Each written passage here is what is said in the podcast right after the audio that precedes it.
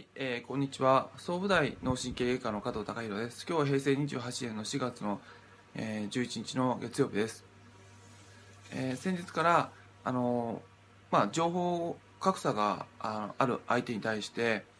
まあどのようにあの対応していったらいいかっていう話をまあさせていただいてます。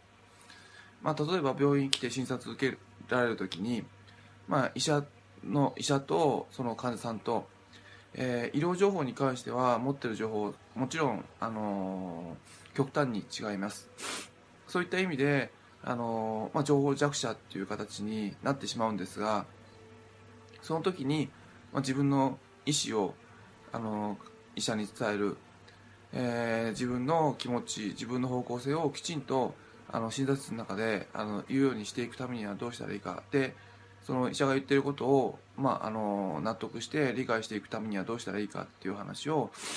あのさせていただいてますけども、まあ、その一つのあの心構えとしてはあのあ2つあの先日からお話しさせていただいてました。一つは原則に立ち返るってこと。でもう一つは結果を見るってことです。一つ目の、まあ、原則に立ち返るってことはそもそも健康ご自身が目指す病気を克服して目指す健康とはどういう状態かっていう原則に立ち返る、まあ、僕が持ってる原則はあの人間の体、まあ、自律神経多くの器官が調和して、えー、まあ座っていても息をしていてもまあ普通にしている状態でとても気持ちがいい状態っていうのを、まあ、健康っていうふうに定義しています。まあ、その状態っていうのは人間の体っていうのはあの、まあ、人工物ではありませんのでその調和している状態のリズムっていうのは、まあ、自然のリズムであり、えー、やはりその体が喜ぶ方向性っていうのは、まあ、自然に血を足をつけて自然に血を足をつけて生きるあのことだと僕自身はあの感じています。でもう一つ結果を見ましょうってことです。例えばその結果、えーまあ、サプリメントを販売しに来る営業マンが、あのまあ、とても、まあ、太っちょだったり、えー、糖尿病だったり何か病気がちな人が、まあ、健康のサプリメントを売りに来てもそのサプリがあの効果があるようには思えないので健康のことを話す医者が、まあ、メタボ体型で、まあ、イライライライラして、まあ、人の攻撃ばっかりしたりとかあのすごい不健康そうな肌をしていたりあの不健康そうなあの状態結果としてなってるんであればその人の言ってることはもしかしたら違う可能性が高いっていうことだと僕自身は認識しています。なので情報格差がある人に騙されないために、まあ、どのようにしたらいいかっていうと、まあ、自分自身生きる原則に立ち返るってことともう一つはあのまあけまあ、そのいうことを言ってて結果どうなってるのっていう結果をきちんと見るっていうことこの2つのスタンスがあのすごく大切だと思います。まあ、そういった意味で、まあ、あの日々の生活の中でのあこれがいいあれが悪いっていうのを具体的に見見ていこうと思いますけども、まあ、前回は高層マンション、まあ、タワーマンションが、健康に悪いんじゃないかって僕自身が思ってるっていう理由をあのお話しさせていただきましたけどもまあ、あのもう一つはあのうん、まあ、ハイブリッドカーやあの電気自動車っていうのはあのあと、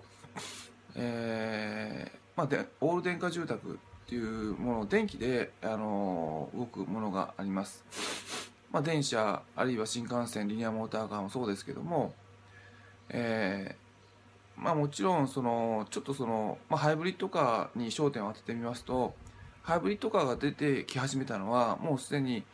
あの20年ぐらい前になるのかなと思います。で、えーまあ、出てきてから、まあまあ、プリウストヨタのプリウスっていう車が出てきてから、まあ、日々、あの進化して、まあ、いい状態にはなってるんですが基本的にあのもう見た目であれば、あのハイブリッドカーっていいことしかないわけで、えーまあ、コスト以外いいことしかないわけで例えばその燃費効率は極端にいいですし、えー、うん、まあ乗ってても静かですしまああの購入者からすると値段以外に、まあ、ハイブリッドカーを買わない理由っていうのはあまりないわけなんですけどもこう20年経っても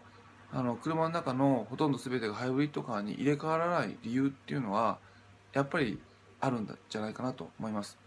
それはあのまあ、電気っていうものが僕自身はその原則に立ち返るっていうことをしてみるとやはりその自然発生的に、あの永続的に出るものじゃないのであの体に対しては非常に負担になってるんだと僕自身は思っています。でそういったことは多分その大企業の中のデータの中におそらく出てきてるんじゃないかなと思うんですがとあとそのまあ、あの買う人も無意識のうちに、えー、少し、えー、敬遠してるんじゃないかなっていうふうに判断しています。そういった意味で原則に立ち返ると僕自身は、まあ、ハイブリッドカー、まあ、レンタカーする時も少しあの敬遠するあのポイントにはなってきます。もう一つは結果を見るってことですけども結果20年経ってハイブリッドカーが爆発的に売れたかっていうとまああのそこまで爆発的に入れ替わっている状態じゃないので、えー、まあちょっとその電気自動車ハイブリッドカーに関しては懐疑的に僕自身は見てますしでもう一つはあの、まあ、電化住宅に関してもあの、まあ、ガスを使わないんであれば安全であるしいいことしかないはずなのにあまり、まあ、普及しないっていうのも、まあ、そういった意味があるのかなと思っています。電気っていうのは目に見えないものですけども、まあ、非常に体に対する影響っていうのは、まあ、あると僕自身は考えてますので、あのー、それはあの科学的に僕自身はその科学者ではないので科学的に証明できないですがそういった意味で情報格差が持つ僕自身の身から判断するってことになると原則的に立ち原則に立ち返る。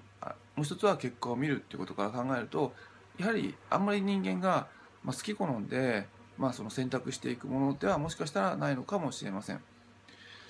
今日はあのまあ、情報格差がある時に、まあ、その騙されないっていうかいろいろ選択していく上で、まあ、2つのことが大切ですよっていうお話をさせていただいてその中で具体的に1つ、まあ、電気自動車っていうお話をまあ、あの、させていただきました。えー、今日は以上です。